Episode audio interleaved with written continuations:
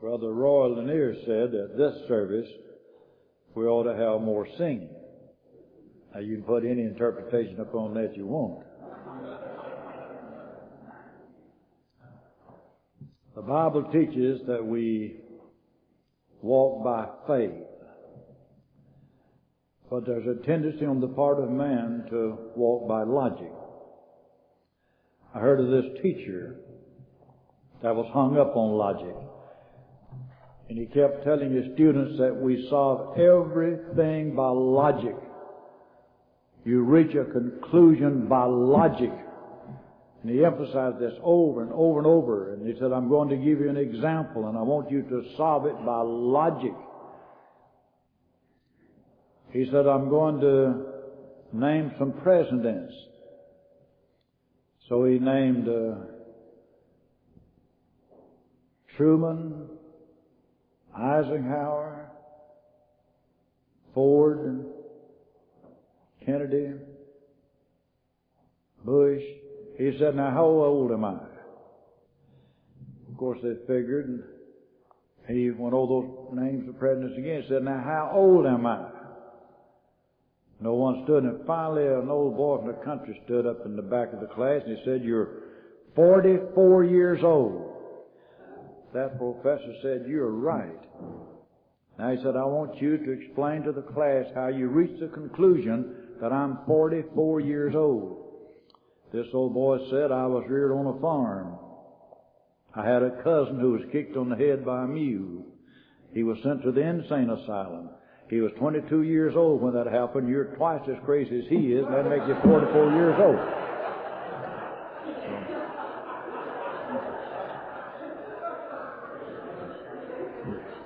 So that's, that's logic. If I were given 30 seconds to give the message of Jesus Christ, I'd read Romans 14:6. I am the way, the truth, the life, and no man cometh to the Father except through me. Jesus Christ, the Bible is called the Alpha and Omega, the first and the last, the beginning and the end, the faithful witness, the first begotten of the dead, the prince of the kings of the earth, the Lord of lords and the King of kings. In 1 Peter 3.15, Peter said, Sanctify the Lord God in thy hearts and be ready always to give an answer to every man that asketh you for reason of the hope that is within you. Seeing we have such solid faith to build upon, we may cast the anchor of our hope on God's eternal shore and walk through the valley of death fearing no evil. It was upon this doctrine of hope that Jesus Christ taught the purest lessons known to mankind. I had a preacher friend who told me that he had preached for years and had never understood the word hope until a certain thing happened in his life. He told about his little daughter who was five years old. He said they'd bought a pony for this little girl. They came home from worship one Sunday and this little girl jumped out of the car and ran down to the barn where the pony was and for some unknown reason, this pony child uh, appalled that child almost to death. And he said they took the child to the hospital and when the doctor come in the morning he would ask, doctor, is there any hope? And for the first few days the doctor would say, yes, as long as there's life, we believe there's hope. And he said, I'd feel like I was walking on cloud nine. The doctor says there's some hope. And then he said, I shall never forget that fateful morning when the doctor came in and asked, Doctor, is there any hope? And the doctor said, No, there is no hope now. He said it seemed that the whole world crumbled and fell at my feet. And he said, For the first time in my life, I realized what an awful thing it would be to stand in the judgment and hear the Lord say, there is no hope. So this glorious hope that we have is not found in science. It's not found in what we may learn by going to the moon. It's not learning if we know if there's life on Mars. This hope is not found in uh, philosophy or psychology or education or medicine, phenomenology, or the development of the human mind. This hope that the Bible speaks of is found in Jesus Christ, the Savior of the world. Jesus Christ had such love for man that we read in John 15, 13, that greater love hath no man than this, that a man lay down his life for his friends. And yet Jesus Christ laid down his life for his disciples. Jesus Christ is the one who purchased the church in Acts 20 and 28. When Paul wrote to the elders of Ephesus, said, Take heed to yourselves to the flock over which the Holy Spirit has made you overseers and feed the church of the Lord which he purchased with His own blood. He is the head of the church in Ephesians 5.23. As the husband is head of the wife, Christ also is head of the church and is the Savior of the body. Hundreds of years before Jesus Christ was born, the prophets of God wrote about the church and prophesied about the church. Daniel, standing among the ruins of ancient empires, said in Daniel 2.44, In the days of these kings, the God of heaven shall set up a kingdom that shall never be moved. It shall, be, shall not be left to other people, but it shall break into pieces all other kingdoms, and it shall stand forever. And then in Isaiah the second chapter, beginning with verse 2, It shall come to pass in the last days the mountain of the Lord's house shall be established on the top of the mountains. It shall be exalted above the hills, and all nations shall flow into it.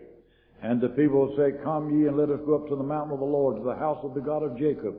He will teach us of his ways, we'll walk in his paths, for out of Zion shall go forth the law, and the word of the Lord from Jerusalem. And then later on, John the Baptist came on the scene. And seemingly the theme of his preaching was in Matthew the third chapter, Repent ye, for the kingdom of heaven is at hand. The kingdom that their parents, their grandparents, their great great grandparents have been looking for. John said that time is almost here when that church will be set up, fixed, and organized upon this earth. And then shortly after John uttered those words, we read this time in Matthew the 16th chapter, beginning with verse 13 that when Jesus Christ came to the coast of Caesarea Philippi, he asked his disciples, Who do men say I, the Son of Man, am? They answered him, saying, Some say that thou art John the Baptist, some Elias, some Jeremiah, others one of the prophets. But he said unto them, But who do you say that I am? And Peter said, Thou art the Christ, the Son of the living God. And Jesus said, Blessed art thou, Simon Bar-Jonah, for flesh and blood hath not revealed this unto thee, but my Father who is in heaven. Therefore I say unto thee that thou art Christ, and upon this rock thou art Peter, and upon this rock I will build my church, and the gates of hell shall not prevail against it. And I will give unto thee the keys of the kingdom of heaven. Whatsoever thou shalt bind on earth shall be bound in heaven. Whatsoever thou shalt loose on earth shall be loosed in heaven. And then shortly after those words were spoken, we read this time in Acts the second chapter, that when the day of Pentecost was fully come, they were all with one accord and in one place. And suddenly there came a sound from heaven, the shake of a mighty wind that filled the house where all they were, wherein they were sitting. There appeared unto them cloven tongues like as of fire, and it sat upon each of them. And they were all filled with the Holy Spirit and began to speak in other tongues as the Holy Spirit gave them utterance.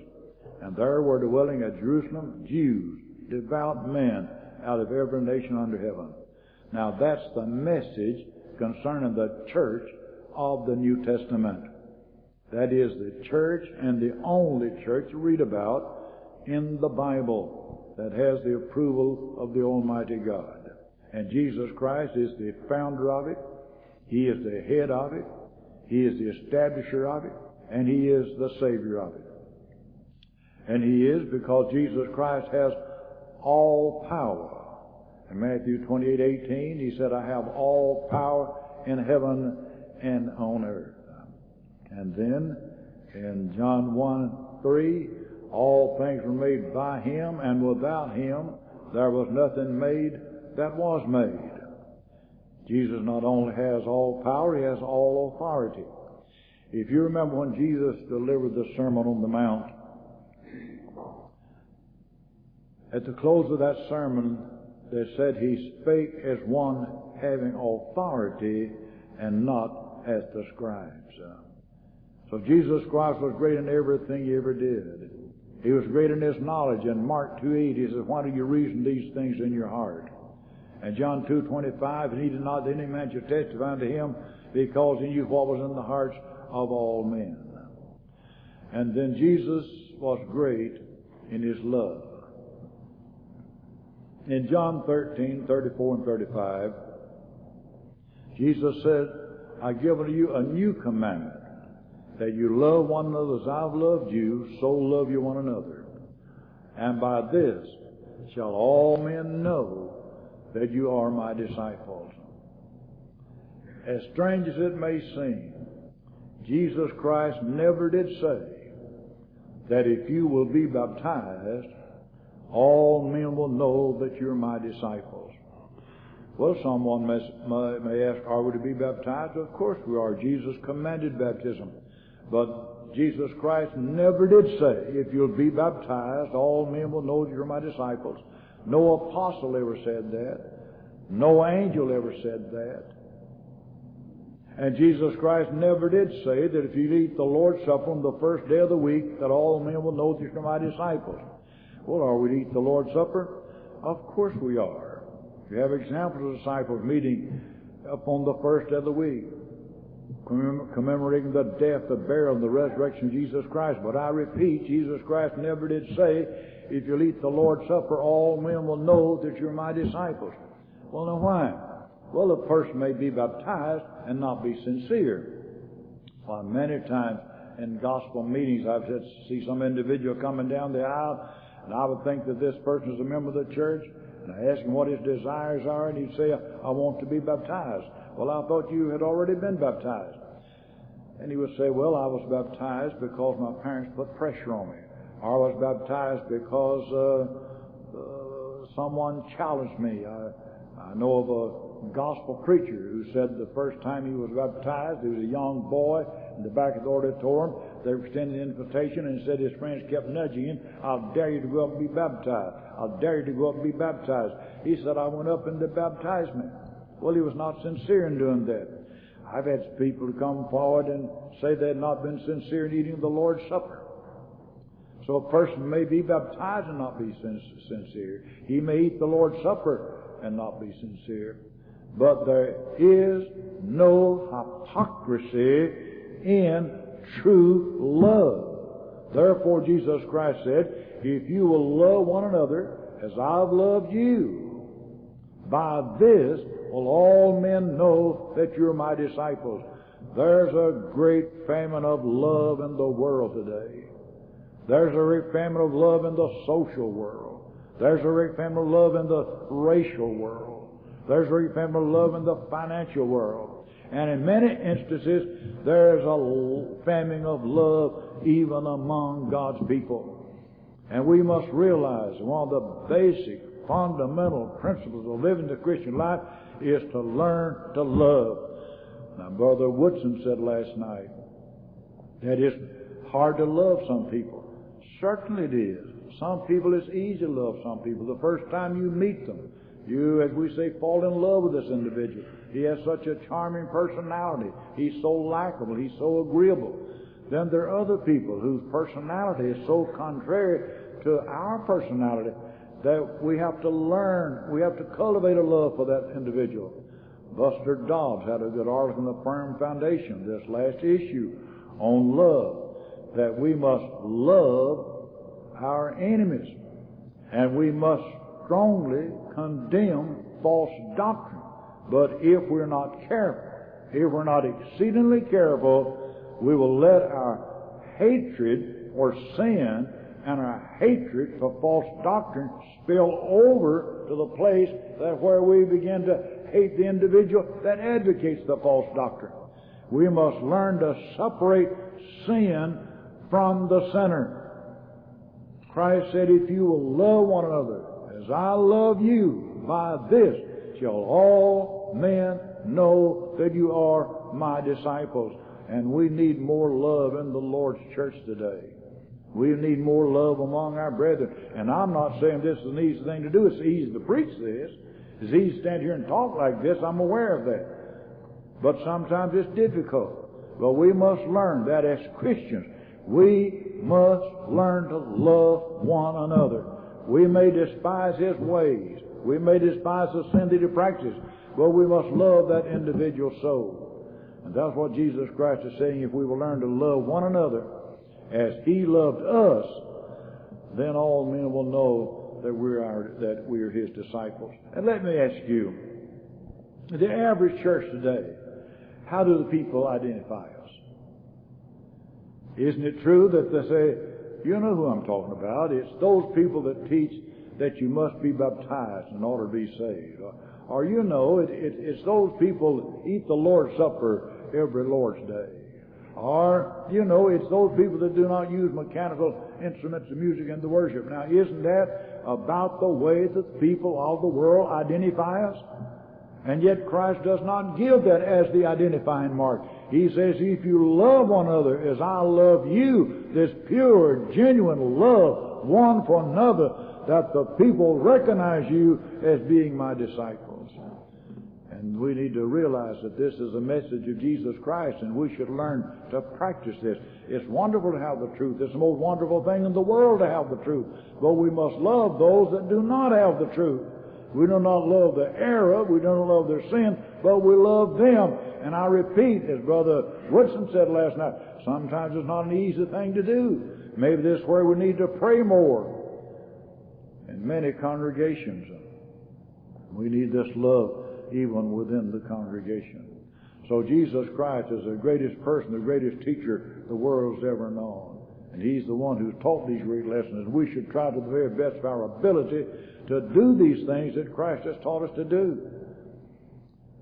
And then Jesus Christ is the only one who sustains the necessary relationship with God and with man in order to be our Savior. It's for this reason that our parents can't save us. It's the reason no religious teacher can save us. It's for this reason that no angel can save us. It's for this reason no apostle can save us. In 1 Timothy 2 5, Paul said there's one God and one mediator between God and man, the man, Christ Jesus. There's just one. We have as many gods as we have mediators. We have many mediators as we have gods. There's one God, one mediator. And those who go to God go through the mediator. But someone may ask, who or what is a mediator? What is this, the function of a mediator? It's to stand between two who are at two individuals. Just suppose that Brother Roy Lanier and James Rogers should have serious trouble. They're not able to get together. They can't even meet. And they say that uh, we both have confidence in uh, William Woodson. We'll let him come and talk to us. William Woodson goes to these two men. He talks to them. And through William Woodson, he brings about unity and love between these two men. In that case, he will serve as a mediator between two people who had difficulty who were out. God and man were out. Man is sinned against God. God rejected man. Man cannot even approach God. Only through the blood of animals, which was a temporary thing. And now today, Jesus Christ died on Calvary's cross. He's become the one mediator between God and man, and therefore all who go to heaven must go through Jesus Christ the mediator. But someone says, I've always thought going to heaven would be like going to Birmingham. No, going to Birmingham isn't in any sense like going to heaven. But just suppose I ask you or told you there's just one way to Birmingham, then how could you go? Well, somebody you can fly in, walk in. But if there's only one way, how could you go? Well, you'd have to say you have to go that way. One God, one mediator between God and men, the man Christ Jesus. And that's the message of the Lord Jesus Christ. Jesus Christ is the only one who's ever been able to deal with man's fundamental trouble sin. The temples of the world lift their steeples toward heaven a silent plea for man's forgiveness of sins. Records digged up from mud of Mesopotamia or the jungles of Mexico show the man has always wept, knelt, and prayed because of sin. Sin is the most deceptive thing in all the world. And any person that believes that sin does not carry with it individual and national calamity is as foolish as a man who could believe that a spider's web could keep a huge boulder from rolling down a mountainside. Sin promises a real thing and then cheats with a shadow. Sin promises health and then gives sickness. Sin promises happiness and then gives sorrow. Sin promises hope and then gives despair. Sin is as treacherous as, as Absalom, who would do us obeisance and at the same time steal our hearts from God. Sin is as hypocritical as Judas, who would betray us to death with a kiss. Sin is as hypocritical and deceitful as the left-handed Ehud, who would extend his right hand in fellowship and with the left hand plunge a dagger through the stomach. Sin is the worst thing known to man. Sin is worse than the devil because it was sin that made him the devil. And there's only one that can do anything about that, and that's the Lord Jesus Christ by rendering obedience unto Him. And the message is that through Jesus Christ we can have our sins forgiven. And I want to give you a little lesson now, a very simple lesson on how this alien sinner comes in contact with the blood of Christ, which is the message of Jesus Christ. If you have a pencil, I'd like you to jot these things down, if you will. In Ephesians 1 and verse 7, we read these words, In whom we have redemption through His blood, even the forgiveness of our sins. Now we're told here that our sins are forgiven through the blood, through the blood of Jesus Christ. But we don't have the literal blood of Christ on earth tonight. But there's some way, there's some way that the alien sinner has his sins forgiven through the blood of Jesus Christ. Ephesians 1 7 is not an example of conversion. It's just simply stating the law of God that our sins are forgiven through the blood of Christ. But let us turn and find an example of this taking place in Acts the second chapter and verse 38. When those, when Peter preached on that day and those people were pricked in the hearts and asked men and brethren, what shall we do? Peter said, repent and be baptized every one of you in the name of Jesus Christ for the remission of your sins and you shall receive the gift of the Holy Spirit. The very thing that Paul says the blood does in Ephesians 1 7, Peter says is applied in baptism in Acts 2 and 38. Another example in Revelation 1 5. Unto Jesus Christ, who is the faithful witness, the first begotten of the dead, the prince of the kings of the earth, who hath redeemed us, and notice, and washed us from our sins in his blood. There's some way that the alien sinner has his sins washed away in the blood of Jesus Christ. How do we know that? Because John says our sins are washed away in His blood. But we don't have His physical blood on earth. His literal blood is not here, but yet our sins are washed away in His blood. Well, let us find this is, as I stated, this is not an example of conversion. That's just taking the law of God. Now let us find an example of this taking place. In Acts 22 and 16, when Ananias came to Saul of Tarsus, he said, and now why tarriest thou? Arise and be baptized, washing away thy sins, calling upon the name of the Lord. The very thing that John says the blood does, Ananias says is applied in baptism in Acts 22, 16. That's the message of the Lord Jesus Christ, telling man how to have his sins forgiven. Let me give you another example. In John 19 and and, and 4, when Jesus Christ hung on Calvary's cross, and when the Roman soldiers came to break the bones in his legs, which was the custom to hasten death, the soldier realized that Jesus was already dead. And of course, he didn't break the bones in his legs. He didn't realize that he was fulfilling prophecy that had been uttered hundreds of years before that not a bone in his body would be broken.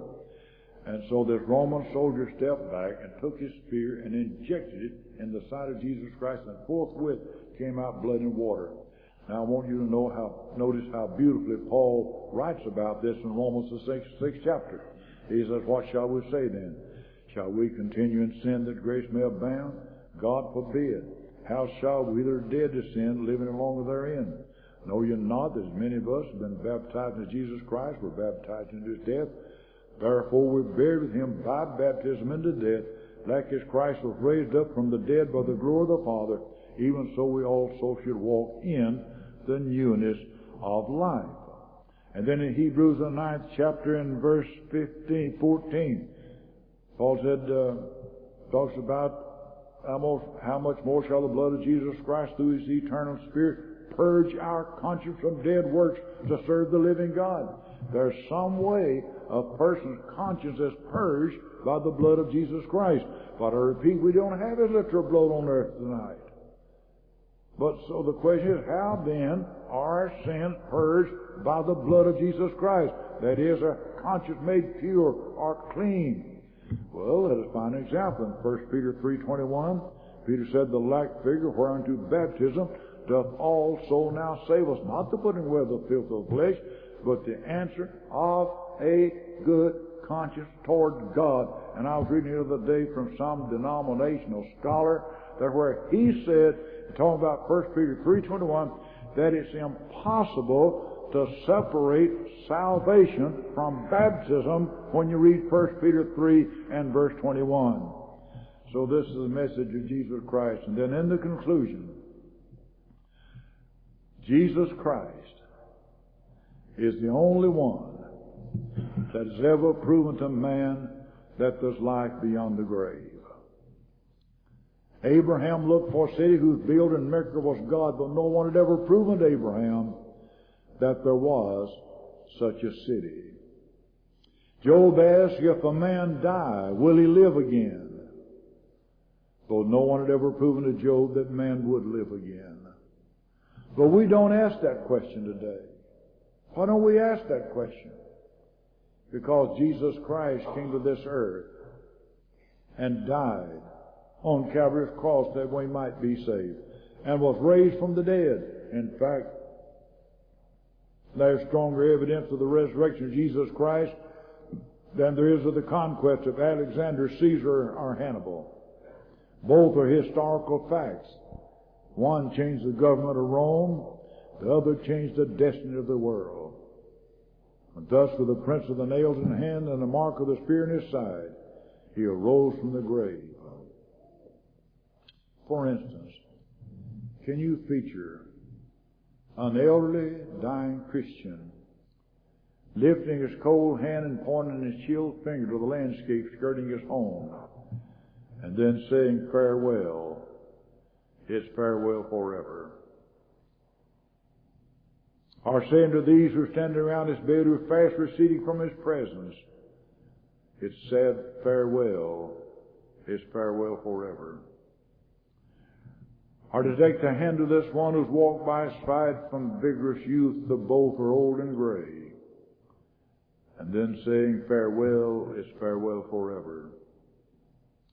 Or can you feature some widow, maybe at this very hour in some faraway country, on the battlefield where some foolish person had exploded a bomb, hundreds of people been killed.